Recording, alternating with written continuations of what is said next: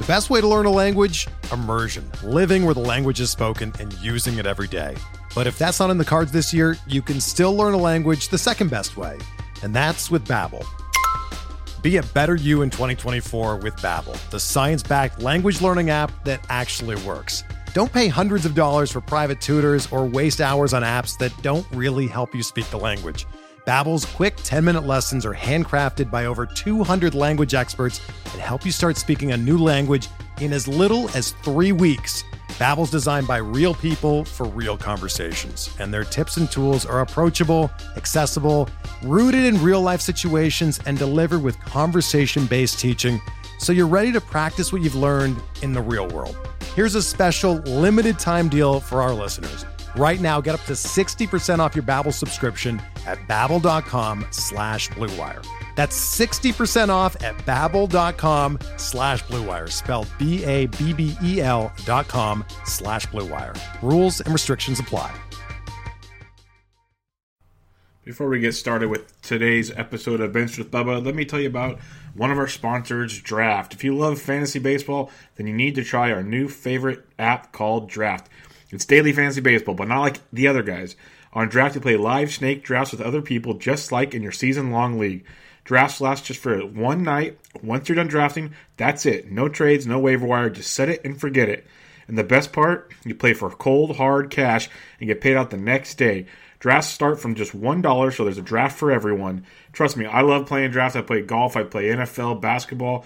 You can play um, three. Uh, you can play head-to-head, three-man, six-man. There's there's running leagues. You win one night, it keeps going for four, five, six nights. You can play a dream team. There's all kinds of great ways to play Draft, and you can join me today. Just search Draft in your app store or, or play right from your computer on draft dot com. And when you enter promo code S D Sports, you got to enter the promo code S D Sports. You get a free entry into a real money baseball draft when you make your first deposit, but you have to use the promo code S D Sports. That's right. Playing a real money game for free just for using the promo code S D Sports when you make your first deposit. Just again, search Draft in your app store or go to draft dot com and enter the promo code S D Sports. Now to this week's edition of Benched with Bubba.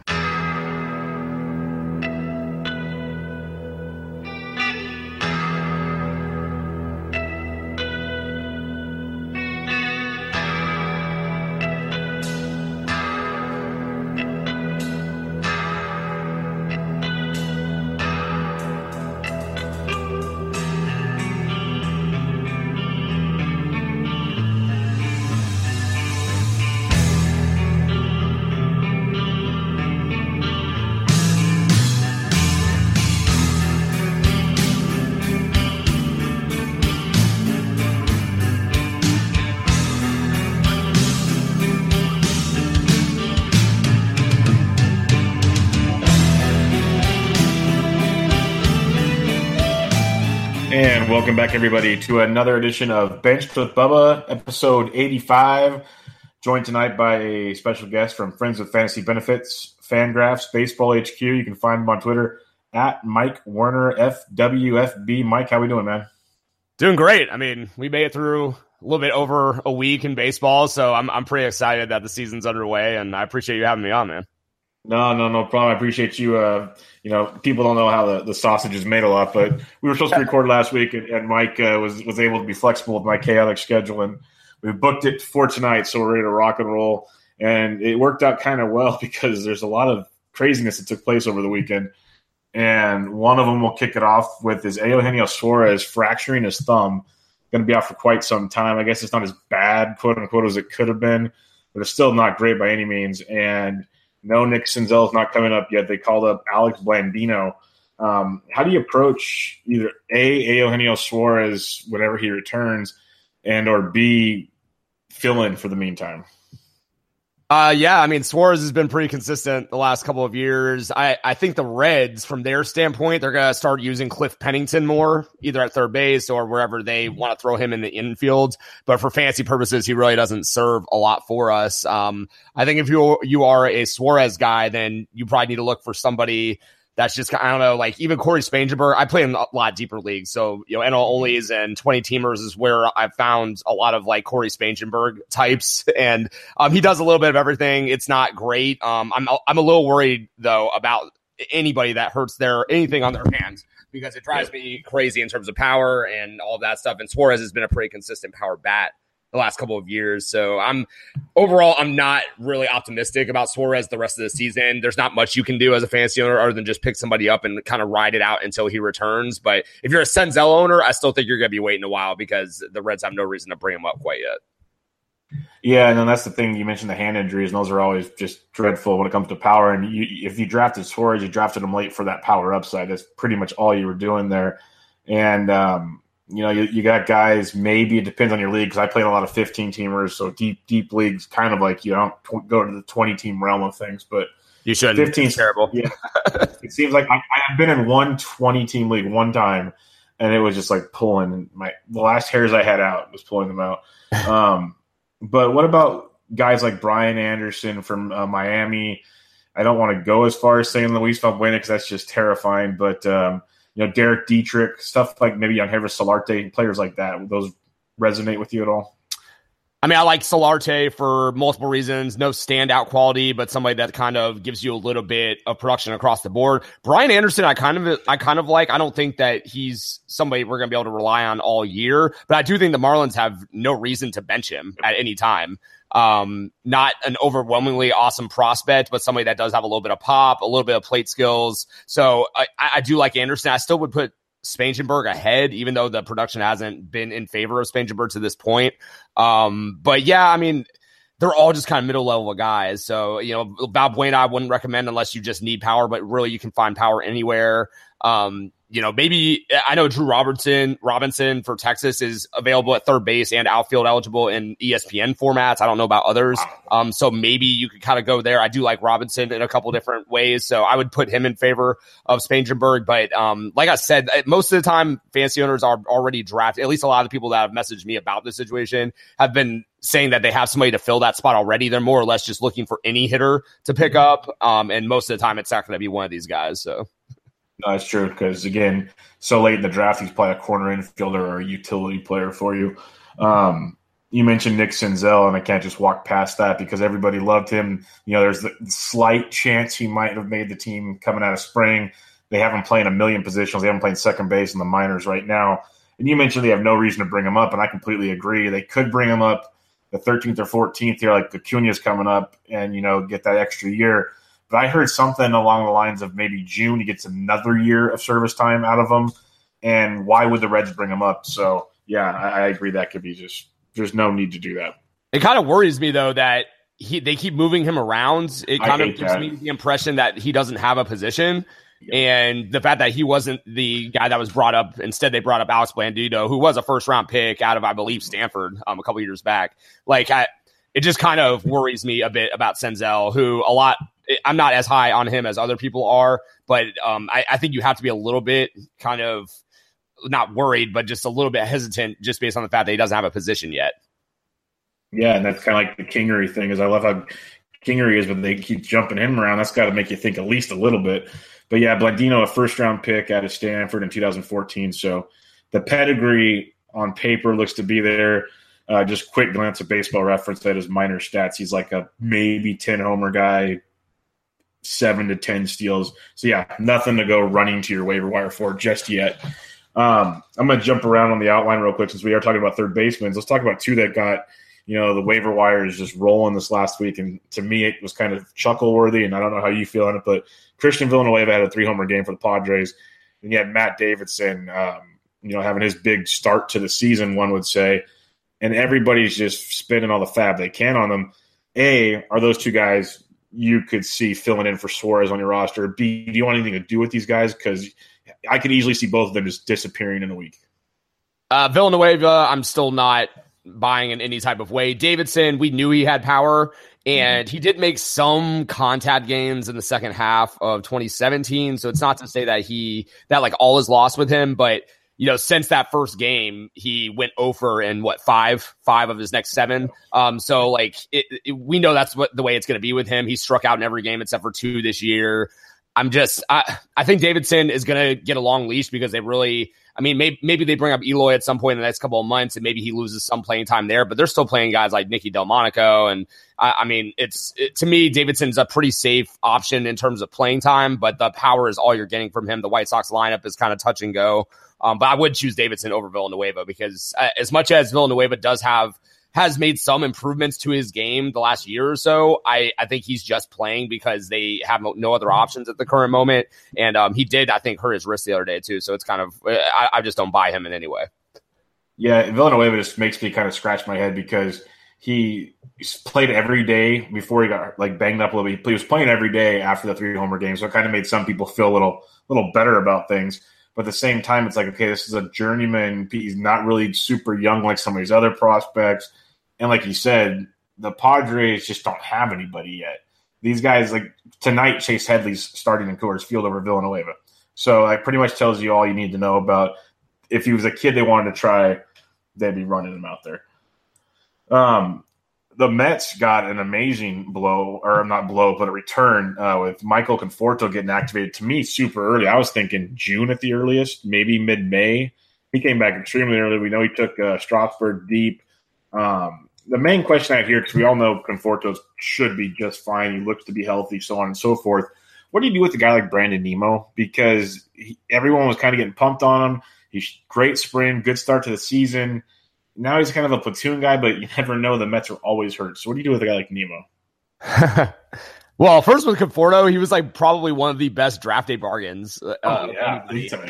Um, probably going to lead off every time against right-handed hitter or right-handed pitchers. Um, always has displayed great skills whenever he's on the field. And I, the fact that he made it back so early is is awesome. Like, I, I, I'm rooting for a guy like Conforto just to kind of put it together for a whole year. Maybe this will, in fact, be the season after he gets his, you know, shoulder repaired and everything. But um, Nimmo, I'm not too tantalized with. I never really have been. I know he's been kind of one of the upper echelon prospects for the Mets because they just really don't have a lot of options. But, um, you know, a little bit of power, a little bit of speed. Uh, the plate skills I'm not in love with. Um, he does have carry. He did carry a pretty good BABIP last year, but that led him to you know a two sixty batting average. I mean, pretty high ground ball tilt in terms of his actual uh, bad ball profile as well. I mean, it's I, I'm not really too interested in Brandon Nimmo. I, I you know he is twenty-five years old, and maybe if there is another injury to the outfield at some point, then he gets a little bit bigger run. You do have guys like Cespedes and Jay Bruce out there, but uh, I'm not really interested in Nimmo for the most part. Yeah, no, I don't blame you at all on that. Uh, I was kind of excited on Nimmo draft season thinking Conforto was going to be out for a while. You get him like in the last round, kind of in a deep, deep league, obviously, and play with it a little bit. But uh, like it was, I think, two, two and a half weeks before the season was starting up. And those later drafts, you started seeing the reports that Conforto's on the minor league fields right now. You started watching these little reports come out, and I, I remember tweeting out. I was getting a little excited going, okay, if you can get him in the, you know, teens, jump, because we all know how good he can be. I don't want to talk about your co-host who got him for dirt cheap in Tout Wars. That was ridiculous. Yeah, but um, that was that's that was like highway robbery. But um, yeah, beautiful stuff there. Let's talk Christian Yelich, uh, one of the many darlings of some of the bigger industry names out there coming into the draft season. Obviously traded from Marlins to the Brew Crew, and um, if we wanted to get a full-time job for Domingo Santana, this wasn't exactly how we thought about doing it, but um, ten-day D L, oblique injury. Oblique injuries scare me a lot, so what's your thoughts here with Yelich? Yeah, oblique injuries and wrist slash hand injuries yeah. for hitters are definitely kryptonite. It's terrible. It um it really really saps a lot of their power. Yelich, man, he was um doing very, very well, to put it kind of slightly yeah. for him. He, I, I think that this is something that we're going to have to monitor. If you have Yelich, there's nothing you can do with him. You can't trade him unless you have somebody that is willing to kind of buy if it's a little bit lower than it was on draft day. Um, but I really haven't seen that in the majority of my leagues. People are still really holding strong with him because he got off to such an amazing start. Um, Domingo Santana, like you said, is the main beneficiary of this because, you know, Ryan Braun was already playing pretty consistently. Eric Thames has been tearing the cover off the ball recently. Um, so Santana is obviously the guy that really benefits from this. Brett Phillips got called up from the minors. It, we really don't know how how long he's going to be out. I would assume that Yelich is the type of guy that's going to really try and press things and get back as soon as possible. Um, I really don't want him to do that because that's a possibility for him to get re-aggravated and have a whole slew of other problems. But in the meantime, I would, um, you know, there's a lot of outfielders out there that you can use, and it's not really going to be that hard on your team just because it's been so early in the season. But hopefully he comes back when I, I'm usually with obliques. I'm hoping within three weeks, four weeks, somewhere in that vicinity. So hopefully he comes back pretty good to go after that. Yeah, it's kind of what it feels like. They said minor ten-day D L, but, you know, getting back to, to where he should be is probably about a month. That makes a lot of sense, and hopefully those just seem to re get re-aggravated so easy, and it's just – I don't like it at all. It sucks because he was off to a great start, as you were saying. Nelson Cruz is on the D L for the Mariners. He should be returning later this week, I believe, but um, Ryan Healy got injured exercising after the game. note to note to kids out there, this is why you don't exercise. It's very simple. Um, you can be big like me and just talk about sports. It's so much easier. Um, but he gets hurt after the game, and the biggest beneficiary, in my opinion, let me know if I'm wrong and if there's someone else or what your thoughts on this are. This opens up some serious playing time for Dan Vogelbach, which I know I've been on. You know, Nate Dawkins and some others. We've been on the Vogelbach bandwagon, and it seems he's going to get it, and he's, he had a few games with Cruz out, and he played really well. So what's your thoughts on Vogelbach? Is he worth, you know, grabbing? What, what's, your, what's your thing here? Absolutely, he's worth grabbing. Give this guy a shot, man. Like, I, yeah. I don't understand why they traded for him in the first place from the Cubs if they weren't going to use him. And, you know, obviously he is somebody that you want to use against right-handed pitching, always really good in terms of walk rate and stuff in the minor leagues. Not insane amount of power, but it, because he's big, everybody assumes he's like Babe Ruth out there. Like he's going to hit seventy home runs. But I, I love a pickup on Vogelbach right now. I wasn't a Healy fan coming into the season. Nelson Cruz I love, and he's going to be back on Friday, and you know he's going to be great the rest of the year. But um, Vogelbach I have in multiple formats because I was hoping for not necessarily an injury, but for some type of scenario where he gets a significant amount of playing time. Um, in my opinion, if he gets you know, even three hundred fifty at-bats this year, then he's a possibility to hit twenty home runs and have a really good on-base percentage clip as well. So the contact's going to be a problem. So in regular average formats or five by five, then you might have a little bit of a detriment to your batting average category there. But in on-base percentage leagues, I think that he, especially in like fifteen-team formats or deeper, he's an automatic pickup if he's not already on somebody's team. And um, I think that he's going to do well. For some reason, if someone doesn't really know who Dan Vogelbach is, for some reason, hey, Google him. He's just this beachly individual that crushes baseballs. Yeah, um, they got him, I believe, from the Cubbies a year or two ago. And, um, yeah, when they traded for Healy, I had no clue what the Mariners were doing. But most of the moves the Mariners make, you kind of scratch your head anyways. But um, the best comparison I can give, and tell me if this makes any sense, he looks like a younger, maybe forming into Justin Bour. That's who he reminds me of. A little bit. Big dude that crushes. Yeah. Kind of. Yeah. For some reason, I always got him and Schwarber mixed up when they were on the Cubs, like just in terms of. Oh, like, when they were both there, like in Iowa together or something? Yeah, oh, just in yeah. terms of appearance alone. But uh, Schwarber's better. I'm not saying they're not like the same yeah. player, but um, I, I'm, I'm just happy he's going to get at least a little bit of a shot. So, I mean, we'll see what happens, but I think he'll do well. Yeah. No, I'm all for that. I like that take. Uh, Preston Tucker of the Atlanta Braves is starting the world on fire. People don't know him. He was a prospect with the Astros at one point in time.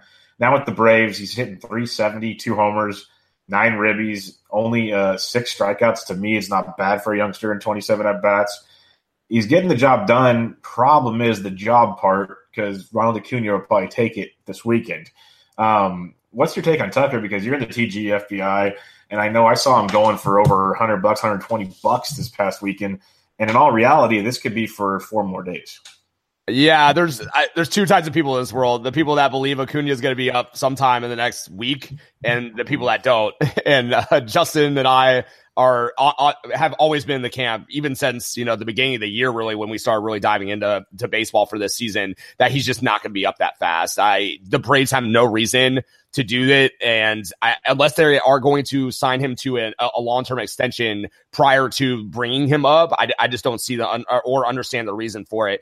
Um, they do have a better offense this year. I'll give them that, but there's no way they're competing in that division. There's no way they're com- competing in the N L. The pitching isn't ready. There's just, there's no realistic, it just logistically, it doesn't make sense to me. And it really hasn't since, again, really diving into baseball going into this season. So I'm of the opinion that Tucker is going to get another couple, maybe month or two of sol- solid regular at bats against right-handed pitching. Um, Acuna, if he comes up, is obviously going to completely Uh, throw away those plans, and you know I'll be wrong and I'll completely kind of cop to that, but until Acuna is up and really mashing, I'm going to stay steadfast in my opinion that Preston Tucker is probably going to get a good amount of playing time and is probably going to do decently well because of the short porch over there at SunTrust and because he's always been kind of a decent power hitter, not somebody that's going to, you know, really win you a league or something. But he's he's all right fill-in or stopgap option until Acuna is ready. And who's to say that Acuna doesn't struggle in triple A from now, you know, over the next couple months, or doesn't struggle in the major leagues? What if he comes up and does a Trout where,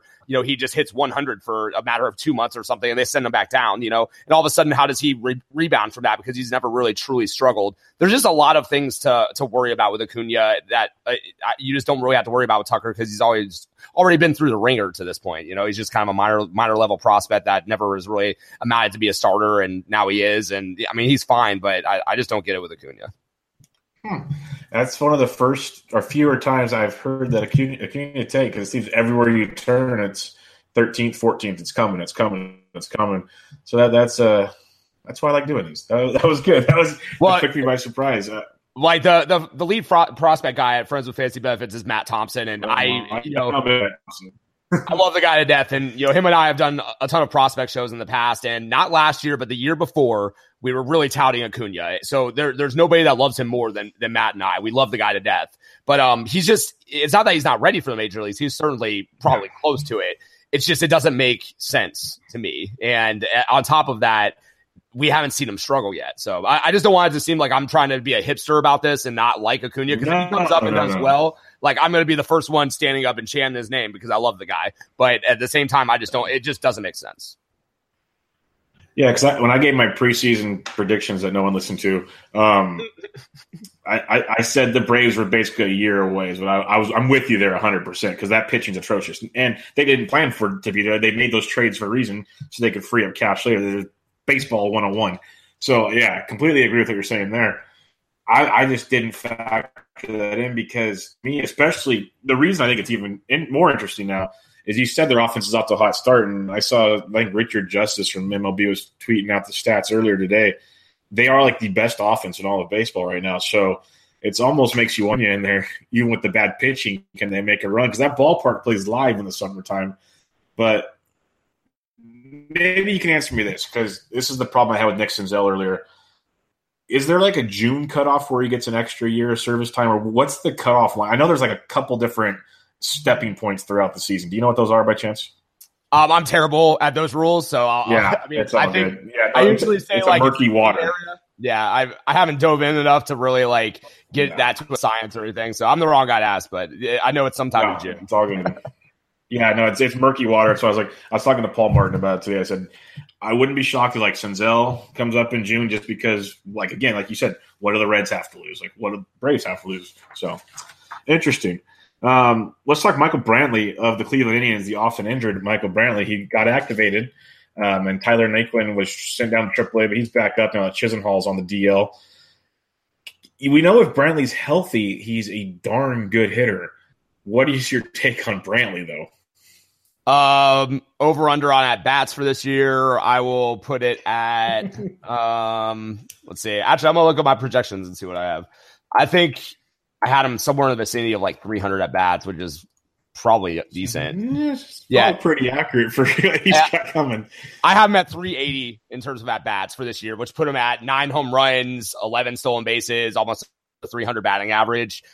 Probably fifteen-team mixed league viable um, while he's on the field. At the same time, just so many ailments. And maybe he doesn't steal as much. And maybe he finally starts seeing some skills erosion because he has all these injuries over the years. I've never been a Brantley guy. I don't think I've owned him possibly ever in fantasy. Maybe at some point, like I was like a waiver wire ad in the early years before he became, you know, kind of Michael Brantley in a nutshell. But um, just I'm not interested. I think that there's going to be other guys that you can pick up as the season goes along, and he's just going to be filling a spot for you that might be consistent, but also at the same time, they're probably going to give him plenty of rest. Um, there's also the massive possibility that he gets injured at some point and misses significant time. I'm just, I'm really not interested. And with that being said, because I agree with everything you said there, I, I, I see him getting hurt again. When you look up injury prone in the baseball dictionary, his picture should be there somewhere because uh-huh. he is injury prone. But, um, you know, Tyler Naquin doesn't light the world on fire, but he does have a decent pedigree. And we're talking fifteen-teamers where Brantley has a say. You got Chisenhall's out four to six weeks, maybe longer. Would you rather take a gamble on a guy like Tyler Naquin or Michael Brantley or neither? Well, definitely Brantley over Naquin. And I, I like Naquin, okay. former first-round pick himself. Um, but he just he doesn't make enough contact, and he's just he's got a lot of holes in his swing. So he's not consistent enough for me to add in, you know, really fifteen-team mix formats. But I, you know, that's it's it's really tough because Chisenhall being out really makes it forces the Indians to use Naquin probably more than they want to. Um, but exactly. from a fancy, a pure fancy perspective, Brantley is the guy over Naquin. It's it's not really close in that aspect. It's just more the durability piece. Okay, um, Franklin Barreto finally got called up. Chad Chad Pender uh, sent to the uh, D L, unfortunately, because he got off to a pretty good start. At the same time, he was only playing versus lefties. And it makes me feel like, you know, you're bringing Barreto up, which he'll probably only play versus lefties, which I guess is better than what the Rockies are doing with Ryan McMahon, which is a whole other podcast in itself. But um, Franklin Barreto, everybody loves him. He's one of their top offensive prospects, at least ready to be famous. Obviously had some ups and downs in his first go-around last last year. What's your take on Barreto right now? Because this could easily be, you know, Pender gets back, Barreto sent down. Is there enough playing time, so on and so forth? Yeah, I think he is an add and ale only at least right now, just to see what happens, because he has had some pretty decent success in the minor leagues. I don't think he's this thirty stolen base guy, which he did a couple times, once with the Blue Jays system and and once with the Athletics when he was in Double A. But um, I do think fifteen fifteen-ish, somewhere in that region, is is certainly in the cards for him. His plate skills are good enough for him to probably hit somewhere in the vicinity of like two seventy-five, two eighty consistently as a major leaguer. And that, that will play, you know, uh, especially in kind of fifteen-team mix whenever he does get a full-time job. That's going to play for him, fifteen fifteen, two seventy-five, two eighty-ish area. But um, for now, I would add him just as a speculation ad because I, I do think that Lowry and, and Semien are going to man second and shortstop. Matt Chapman's playing really good defense for the most part at third base, except for some errant throws here and there. Um, but It, it, Barreto's at least an ad in deeper formats just to see what happens. See if they give him some playing time. See if he is able to work his way into the lineup. You never know. There might be an injury to Jed Lowry, who miraculously has stayed somewhat healthy for the last year or two. Um, but yeah. overall, Barreto is he's ready. Um, he just doesn't really have a clear path to playing time quite quite yet. So if you are adding him, just do it with the intention that you might be dropping him fairly soon or quickly if um, he doesn't get some playing time. And that's the best advice right there is you got to be willing to add and drop him if you have to, because big ad this week. I, I was actually shocked he was available in so many leagues because I always found him as a great like last minute middle infield option because he's been consistently good while healthy, like you said. Semien's not going anywhere. Chapman, so you already hit the three positions. It, it, it's almost like you'd rather than bring someone else up and let Barreto get every day at bats in Nashville, but I guess he's got nothing else to prove there, so maybe an opening happens and there you go. Um, one I did not have on the outline because it literally happened like twenty minutes ago and kind of free free go with this one. The Red Sox placed Xander Bogaerts on the D L, and the M L B trade rumors explanation of the injury is small crack in the talus bone in his left ankle. Um, he's in a walking boot. This doesn't sound good at all. They're saying he's out ten to fourteen days. This sounds like a lot longer to me. And they called up Soo-Wee Lin, who actually was quasi-productive last year. I don't think he's fantasy relevant, but I know I used him in D F S a lot when he's like twenty-two hundred bucks. But um, this is pretty bad because Bogaerts got off to a smoking start at um, kind of replacement-wise. Well, I guess, um, well, first off, what do you think of the injury if you have any takes on it, if you've looked at it at all? I mean, I'm not a doctor, but I don't like the sound. I did see the injury live because I am a Rays fan, and as bad as they are, I continue to watch their games, and I will until my dying oh, day. Um, but bless you. You know, Bogaerts really did it on a hustle play, which is, you know, an old kind of, was it Matthew Berry, like on the Fantasy Focus, was like, don't hustle or whatever the joke was with that. But like Bogaerts was really just trying to uh, make a play, and he obviously hurt himself in the process. Say that the Red Sox are right, and even if it's on the long end, fourteen days to, you know, even twenty, twenty-five days, a month, whatever it might be, um, the the real harm to all this is that Bogaerts was really off to a great start after having a disappointing twenty seventeen. And I, I had a lot of, sh- I still have a lot of shares of him. It's really unfortunate. Um, there was just a different presence about him. He was taking a more aggressive ap- approach. He was lofting the ball more. Like there's these all signs that he was going to have a pretty great season, like uh, very similar to twenty sixteen, and it's very unfortunate this happened. Um, in the meantime, Swiss Army knife Brock Holt is probably going to find another way to three hundred plus at bats, four hundred plus at bats, whatever it might be, depending on what happens um, in terms of this injury for Bogaerts. I don't really see the Red Sox signing anybody quite yet. Um, but, it, you know, I'm, I'm making it sound like Bogaerts is out the rest of the season. Let's just play it by ear. Hopefully he comes back and everything's okay. But I would say in the short term, when he does come back, that the stolen base opportunities is probably going to go down. And that's that's unfortunate to his value because he has been a double-digit guy in that area the last few years. Um, I think he even topped out at fifteen last year. So he's improved in that area. So, um, yeah, I'm I'm definitely disappointed about this. This is um, e- even though I hate the Red Sox with every bone in my body, I uh, I do love Xander Bogaerts, and this is uh, tough to see. So, yeah, that's a rough one. Let me name off a, a couple shortstops, and after each one, just kind of tell me if this is a guy you'd even be willing to try or not. Uh, Nick Ahmed. No. I mean, I know he's been great thus far, but yeah. no. Uh, Azuril Cabrera. If I needed, if I was in a deep format and I just needed at bats, yes. Aledmus Diaz. I would ride the wave while it's hot because Tulo has no chance of coming back anytime soon. So, you know, I'd ride it while it's hot, yeah. And last one I'll ask you because this is just the old standard, old man that continues to be quasi-productive, Freddie Gallows. Yeah, why not? He's going to get playing time in uh, San Diego. I think, again, these the, all these guys are pretty much deep league only. Um, I tell you what the real savvy move is, is you find a way to kind of trade Bogaerts and another piece to get Tim Anderson and another piece, because I, I really believe in Anderson this year. And obviously he's had a great start, so it's really easy for me to say. But like I, I think that this could be the year that he finally kind of puts it together. Not a big O B P guy, but I, I think if you can find a way to get Anderson on your team, that you're going to be doing well. No, I like that. I like that a lot. I got him on my T G F B I team, and I'm going to watermark that moment to let Yancey Eaton know that you could you endorsed him as well, because I, I, I caught a lot of flack for Tim Anderson doesn't do anything for a fantasy team. Um, yeah. I, rem- I remind him about that regularly. We take this brief break from Benched with Bubba to talk to you about Roto-Wear. It's one of the best quality shirts in the industry. When I mean industry, all the clothing industry, the fantasy sports industry, because people are rocking it. They're loving it. You're seeing it in a lot of big outlets now. The no other brand can compete with Roto-Wear in terms of quality. They're premium blend fabric, super soft, comfortable, athletic fit shirts. They specialize with a special, special printing process. The design is part of the shirt. Literally, it is, it is dyed and bleached into the fabric. No thick ink. There's over thirty different designs right now. It's just crazy, all the stuff they have coming out, and there's more and more stu- stuff every time you turn your head. They have fantasy football, baseball, hockey, basketball, some really cool D F S ones, but everything's great. They have men's, women's, and kids. Check them all out. Go to roto wear dot com, R O T O W E A R dot com. Check them out on Twitter, Instagram, and Facebook, at Roto-Wear. But the cool part, guys, if you use the promo code D E G E N S, D E G E N S, you get twenty percent off your order. Again, promo code D E G E N S, D E G E N S. Check their site out. Check them Twitter, Instagram, Facebook. They're always giving away free shirts.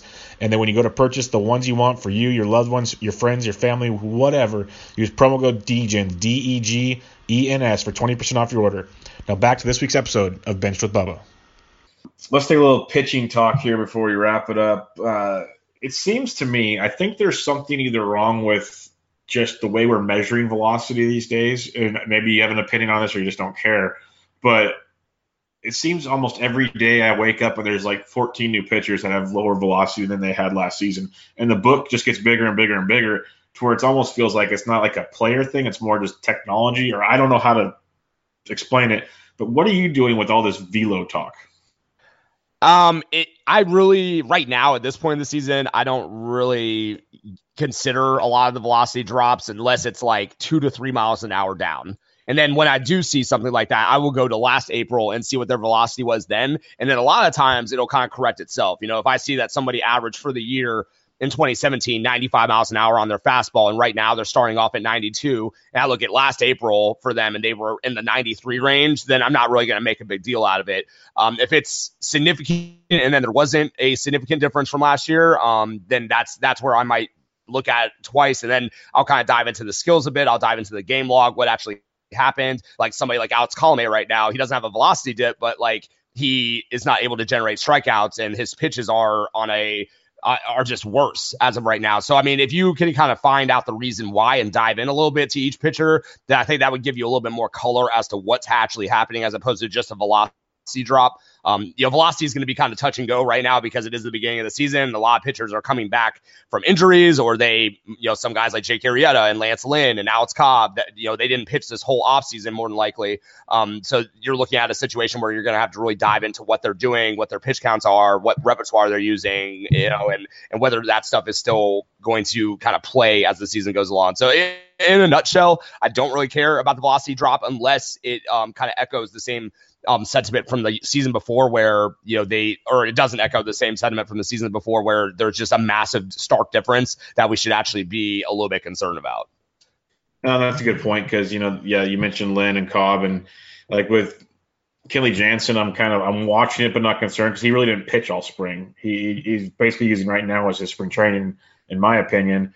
Um, I believe it was Eno Saris on The Athletic came out with an article about um, April's velocity is usually down a mile to two miles an hour. And you kind of just watch in the next couple of months, like you were saying, and, and we'll keep an eye on it. That's a good point about looking back on last April. I for some reason didn't even put two and two together there, but that's a, an easy way to look at it. It makes a lot of sense to kind of, to get your, your bearings on it. Let's talk about a couple, um, just pitchers. We just quick hit these guys, starting pitchers that have got off the quick starts, and they're not all going to be um, – we're not going to talk about them all, but a guy like Mike Fultonevich is a guy I never get correct ever in my lifetime. Um, and he's had two really good starts. The velocity, talking about velocity, he's looking good. He's locating I, – I didn't even notice it was him one night when I was watching T V because he was looking that good. What's your thoughts on Fultonevich? You know, he's only twenty-six, so maybe he's figuring it out finally. Yeah, I've always been intrigued by him. Obviously, the velocity is a pro, ninety-five plus for the majority of his career. Um, I definitely think he's an ad. I, I mean, he probably was drafted more likely, um, but, you know, fifteen strikeouts and his two starts combined is, is really nice. And also the, you know, Baseball H Q does this uh, P Q S kind of formula for each each pitcher starts, and um, that's kind of what I cover in the daily matchups column with them. And both of his starts to date have been kind of supported on based on the underlying metrics as well. I mean, his first start against Philly where he gave up two home runs wasn't awesome, but his last start against Washington was superb, you know, and I I don't think that he's going to be a pitcher that we can rely on as like a starting pitcher two or three for us, but right now the underlying metrics support his current E R A, two point six one, and mind you, it's only two starts, it's only a small sample size, but decent swing strike rate, should be able to curtail that into at least a, I don't think he's a thirteen strikeout per nine guy, but probably more of like a, a nine or eight and a half, which is what he's been throughout his career. Excuse me. But overall, I think that he's a pretty solid starter. I think he'll end up being a, a starting pitcher five for you in mixed leagues, which is definitely better than you saw or were pl- planning on getting from him, you know, to, prior to the season starting. The innings might be a little bit, um, you know, kind of softer compared to other starters in that range. Like, I think one hundred sixty to one hundred seventy innings is probably what you can expect from him just because he has had control problems in the past. But overall, I like the profile. I think that he may be on the verge of having like a somewhat breakout this year and probably is easily attainable because nobody's really looking at it. Yeah, no, I, I'm really getting close to finally biting on that hook with him. It, it, he looked really good from when I, when I was watching him pitch. Uh, let's talk Mike Minor for the Rangers. You know, coming out of the bullpen, he was at Kansas City's bullpen last year after missing two seasons with injuries. So only threw seventy-seven and two-thirds innings last year. He's in the starting rotation. Looked pretty good for the most part to start the year. Um, and he's kind of one of the, the big names being talked about here. But I'm concerned, A, how his longevity is going to be, and B, how long into the season he's going to pitch innings like this. What's your take on Mike Minor right now?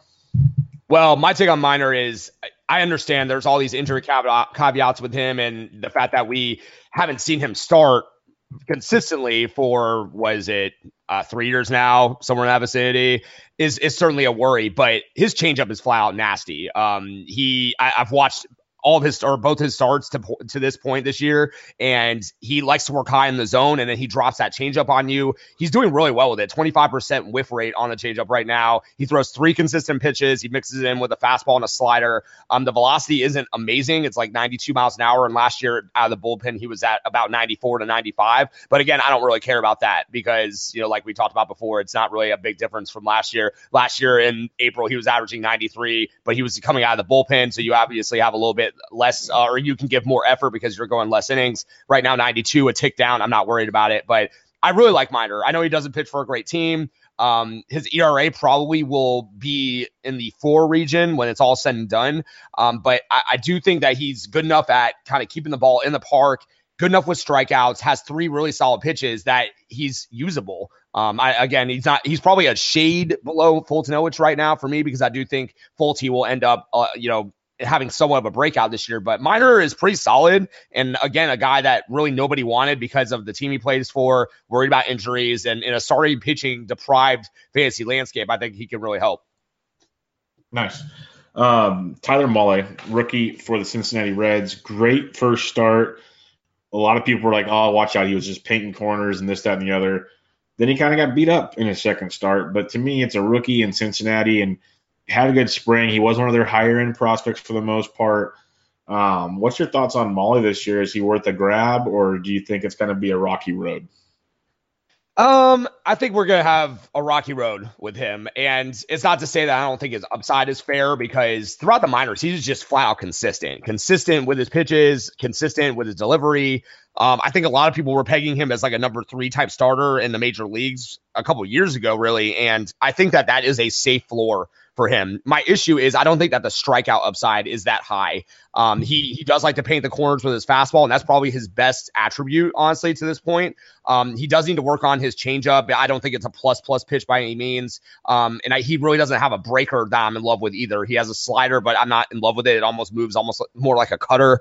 So until he really develops a second offering that can really get guys out, he's more of a guy that's going to induce soft contact, going to have to really paint the corners to be serviceable for fantasy. And I, it, there's just too much room for error for me to have somebody like that, um, c- like just consistently be thrown out there on my roster. So gives up a lot of fly balls too. That's a worry. I think that the home runs will probably be high for this year. This obviously is his rookie year. And, you know, even though he's twenty-three and he's fairly polished, I think that we're going to see a lot of ups and downs with him. I'm projecting him to have higher than a four E R A and to more than likely, um, get uh, beaten up by home runs a good amount. So I'm not in love with Mahle, but that's not to say I don't think he can be serviceable. I just think you're going to have to pick and choose your spots. Okay. So kind of a spot starter week to week thing. Yeah. I, cause he does it. He, he meets that peripheral or he's going to do some good stuff. Will be there. Uh, indeed. Uh, Tyson Ross, once with the Padres, went to Texas, back with the Padres, had thoracic outlet surgery, I believe I read, which I didn't think, think he had because he's pitched every year. But um, he's been really good. He had a good spring, and um, the E R A is a bit high this year, but he's got the job done. The strikeouts are back. His movement's back. And another one of those pickups people are running with this year. What's your take on Tyson Ross? Uh, things I like. Heavy ground ball tilt throughout his career. I like that. First pitch strike rate has bumped up over two starts this year to fifty-eight percent back in his heyday when he was do- doing fairly well back in twenty fifteen, really. um, he had a fifty-eight percent first pitch strike rate. Always had problems with command or control. Um, getting walks is it has always been an issue with him. Right now, he's at two point three walks per nine over two starts. I think that that's going to consider jump considerably as the season wears on.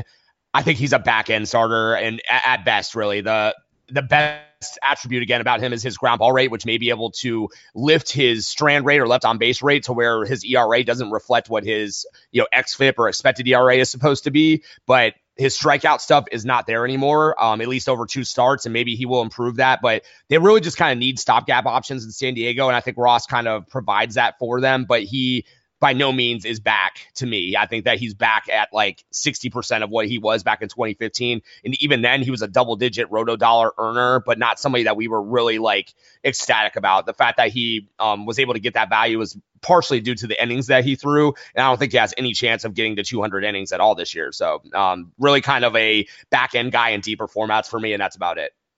Okay. Yeah, I was surprised by the love I saw going his direction, because I remember being on the bandwagon when he was healthy, but once he started getting banged up and moving around, I lost a lot of interest there. Kyle Gibson.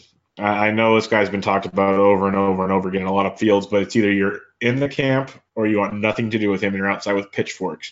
Um, Kyle Gibson, just I don't need to explain him too much to people, but he's off to a really good start this year in his first two starts, really good. And the strikeouts, he's almost got a K per nine, which has always been a, a bugaboo with Gibson. And in the second half last year, he was great. His strikeouts went up. E R A was low. Are you a believer in Kyle Gibson, or are you going to be one of the many that still say there's no way this is possible? Well, I believe in Kyle Gibson. I, um, I've never really been somebody that's like, like Justin Mace is insanely high on him, and he always has been. But I, uh, I think that he is possibly figuring some things out this year over the course of, you know, two starts. He's starting to throw, he threw his curveball more in twenty seventeen, and now he's kind of ridden that success into this year. So right now he's a four pitch pitcher. He has a changeup, curveball, sinker, and four seamer. Um, I, I just, I think that he might be able to use that to his advantage and keep hitters off balance. The slider uh, or the changeup, I'm sorry, and the curve are the guy are the pitches that are getting the most whiffs for him right now. And they're considerable, twenty percent or more on both of them. I really like that. Uh, the fact that he faced Baltimore and Seattle, not amazing offenses, but you know, was able to do well against them. I don't, I don't know, man. I think that he might be able to kind of figure things out. His swing strike rate's up. Um, he is going to walk some guys because that's the way he's always been. And his first pitch strike rate really reflects that even right now over two starts this year. But I think somewhere in the vicinity of like a three point eight E R A with decent strikeout numbers, like seven and a half to eight and a half per nine, probably decent high whip at that point. But, um, you know, some wins since he fa- plays on the Twins team. That's pretty good. Um, I, I think that's probably what you can expect. And that's more than you could have expected prior to draft season. So I, I like him. Yeah, no, I'm glad I, you're in the camp with me. I've had, I've held on to him in a dynasty league for too many years, to be honest about, without getting laughed at, because I always thought, because people forget at one time he was a top pick of the Twins. Like this was what he was supposed to be a long time ago, but he's finally getting there. Um, last guy we'll talk about here, Eduardo Rodriguez of the Boston Red Sox. Uh, nice, nice, solid lefty. Made his first start, a rocky one at that, coming back from the disabled list. Um, he showed really good signs of developing a new, you know, quality starts. He's going to be a good back end of the rotation guy. What's your take on him in uh, two thousand eighteen? The pro is I think he might have finally corrected this knee issue that's been plaguing him seemingly forever at this point. It's been just a, a real problem for this whole knee problem. And uh, I I mean, he's somebody that I like. I, I always have. I like his repertoire. I like the way that he kind of is a decent presence on the mound. Um, if I'm projecting it out, I would say that he's a safe bet for one hundred thirty innings. Not safe, but he's a bet for one hundred thirty innings this year, uh, you know, barring any other injuries. But if he doesn't have problems, then maybe we see him go one fifty, one sixty innings, and that that will be a little bit more serviceable. I his swing strike rate has been great the last couple of years. He has the stuff to consistently put up like nine, ten, eleven strikeout per nine numbers, which is obviously what we're looking for in fantasy. More of a fly ball guy, which will probably translate to more home runs given up, but at the end of the day, you know, a four-ish E R A guy that's going to strike out nine to ten per nine, I'm, I'm kind of signed up for that. Plays for a good team, probably going to get some wins. The whip will probably be high, but I, I like Rodriguez, and there's certainly some room to grow. People are probably souring on him at this point because of the injuries, but this might actually finally – he's only twenty-five. This might finally be the year where he maybe keeps things a bit durable for an entire season. Yeah, I like that a lot. I, I'm a big Rodriguez guy, and you could get him really late in drafts, and heck, he's on some waiver wires right now, so I got no problem putting in some moves on him. Uh, let's talk bullpens real quick, and literally we'll make this like give me your Twitterverse answer, one hundred forty characters on this. Um, just a couple of bullpens where there's some massive question marks. Start with the Angels. Blake Parker has not had the best spring or start to the season. We know Kenyon Middleton's been the, the name of names. You got to save over the weekend. You do have Jim Johnson. You do have Cam Bedrosian. If you had, if you have to have one, who do you think it is, and who's option B? That's all I want to know. Right now, I'm going Middleton and then Parker, but it's Socha, so good luck. Exactly. That's the biggest – that's the most important part of that answer. It's Socha. Um, the Brewers, we know Corey Knebel is out for a long time. That hamstring injury looked really, really bad. Um, Jacob Barnes got the first chance. It's so funny. Um, I listen to a lot of podcasts because I work out of my truck all day, and it, it depended on who you listen to. It was either – it was his defense's fault or Barnes was horrible. There was two complete – there's two crowds on that blown save. Um, so, yeah, and, and he seems to be the best option. Barnes, Jeffers, Albers. I'm going to throw Hader in there even though we know he's going to be more Davinsky type this year. So who's your A and who's your B in Milwaukee? A is Barnes slightly. His skills have not been good thus far. So right now he has not been the best pitcher in there. Really it should be Hader. But yes. The fact that they only have Dan Jennings behind him as a lefty in the bullpen, they would have to probably slide Jennings up to a more high leverage role, and they probably don't want to do that. But they have to date. Um, Hader and Jennings both have, have pitched in high leverage situations for them. So uh, it's not off the table. I, I still think Hader should be owned above any of these other relievers. Um, but, yeah, right now I think Barnes is the guy, A, and then after that probably – uh, Albers, just because he has also been, you know, put in high leverage situations as well. But uh, skills wise, Hader's the guy. I'm going with Hader. Yeah, Hader's a guy I drafted in a few fifteen teamers thinking at worst ratio wise, but at best he finds that closer's role. So that'd be outstanding. Cardinals, Mister Matt Thompson's team. Yeah. Um, Greg Holland obviously is activated and with the club, should be the closer. Bud Norris got a, clo- a save over the weekend. You have Luke Gregerson coming back from injury soon. Dominic Leone, I love his stuff. He didn't really handle the role that great. Then you have the flamethrower, Jordan Hicks, who is throwing harder than almost anybody in baseball right now.